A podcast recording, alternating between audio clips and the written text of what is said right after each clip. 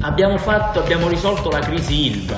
Certo, noi in campagna elettorale avevamo detto che volevamo la riconversione economica con la chiusura dello stabilimento. Poi siamo arrivati qui e in un cassetto abbiamo trovato un contratto con cui il precedente governo si era già impegnato con un privato e che non si poteva annullare, nonostante la gara per arrivare a quel contratto fosse illegittima. Arrivata a quel punto, avendo scoperto che era illegittima, avendo scoperto che non si poteva annullare, abbiamo cercato di ottenere il meglio. Abbiamo fatto meglio di quelli di prima. Nessun esubero, nessun licenziato all'Ilva di Taranto, tutti assunti con l'articolo 18, quindi non con il Jobs Act. Abbiamo installato tecnologie a Taranto che riducono del 20% le emissioni nocive e tutti i termini di realizzazione degli interventi ambientali per garantire la salute dei cittadini di Taranto si sono accorciati.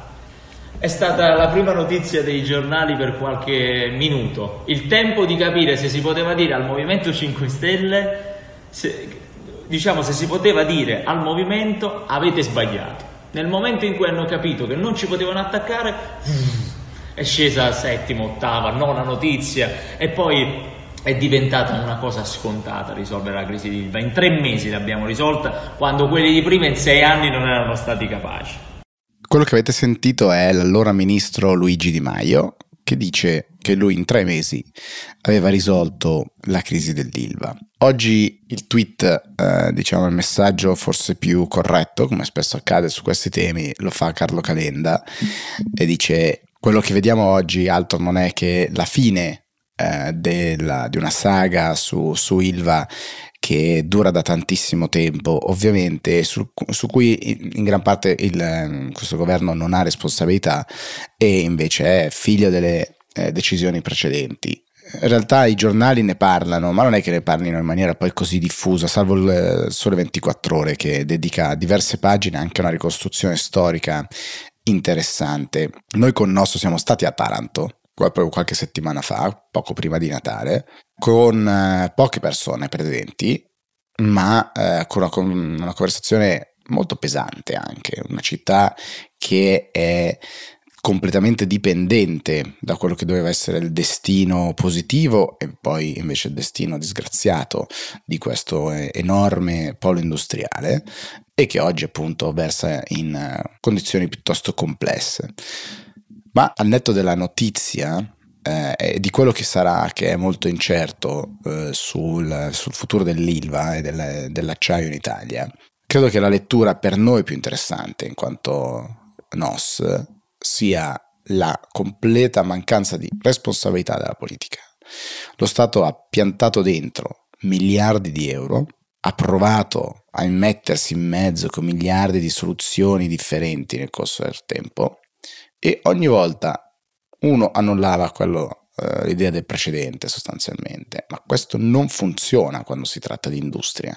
Eh, e la cosa oggi insopportabile più di tutti è che ci saranno ogni forza politica che dirà di avere in tasca la soluzione, che quando loro hanno governato, perché ormai hanno governato tutti, ehm, avevano la soluzione realizzata e non ci sarà alcuna responsabilità di eh, chi ha sbagliato.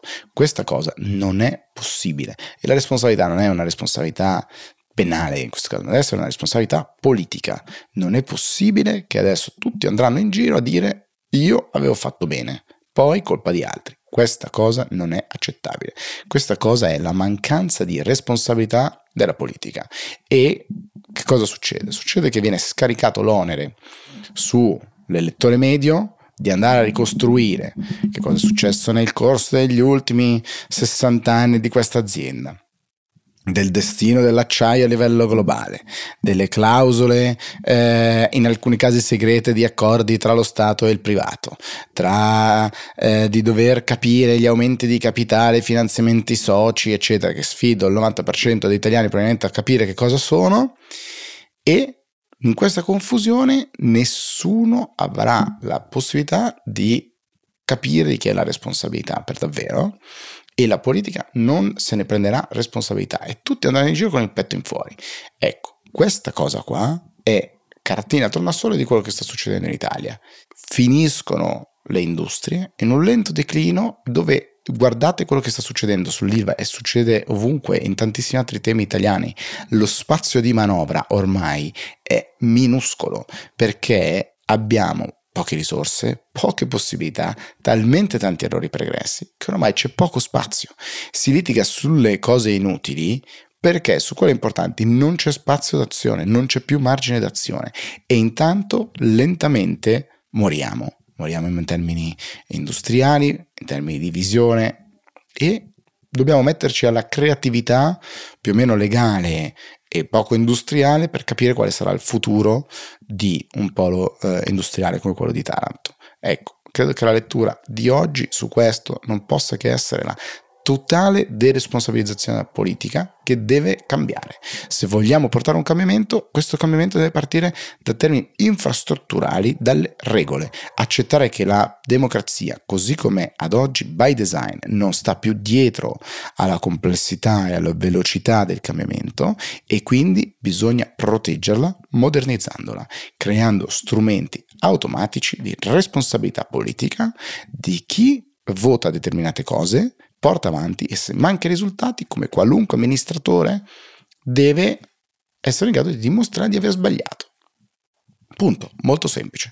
Tutto il resto sono discussioni ulteriori e da qui in poi parte la fantasia dello Stato eh, per capire come gestire eh, questa questione dell'ILBA, ma alla base c'è un tema infrastrutturale che si applica su tantissimi altri temi. O ne prendiamo coscienza e cambiamo le regole di funzionamento, oppure continueremo solo ad ascoltare leader diversi che diranno io sono diverso e quindi dato che io sono diverso, io sono la soluzione. No, la soluzione sono regole diverse, perché altrimenti oggi avremo Di Maio che dirà che aveva fatto tutto giusto, Conte dirà che aveva fatto tutto giusto, ma non è possibile, non è così, semplicemente non è così. Allora bisogna introdurre un sistema di responsabilizzazione della politica, di aggiornamento della democrazia e questo si può fare. Noi di NOS abbiamo una proposta per farlo ed è la cosa infrastrutturale numero uno, su cui segue immediatamente una riforma del mondo del media, perché senza un media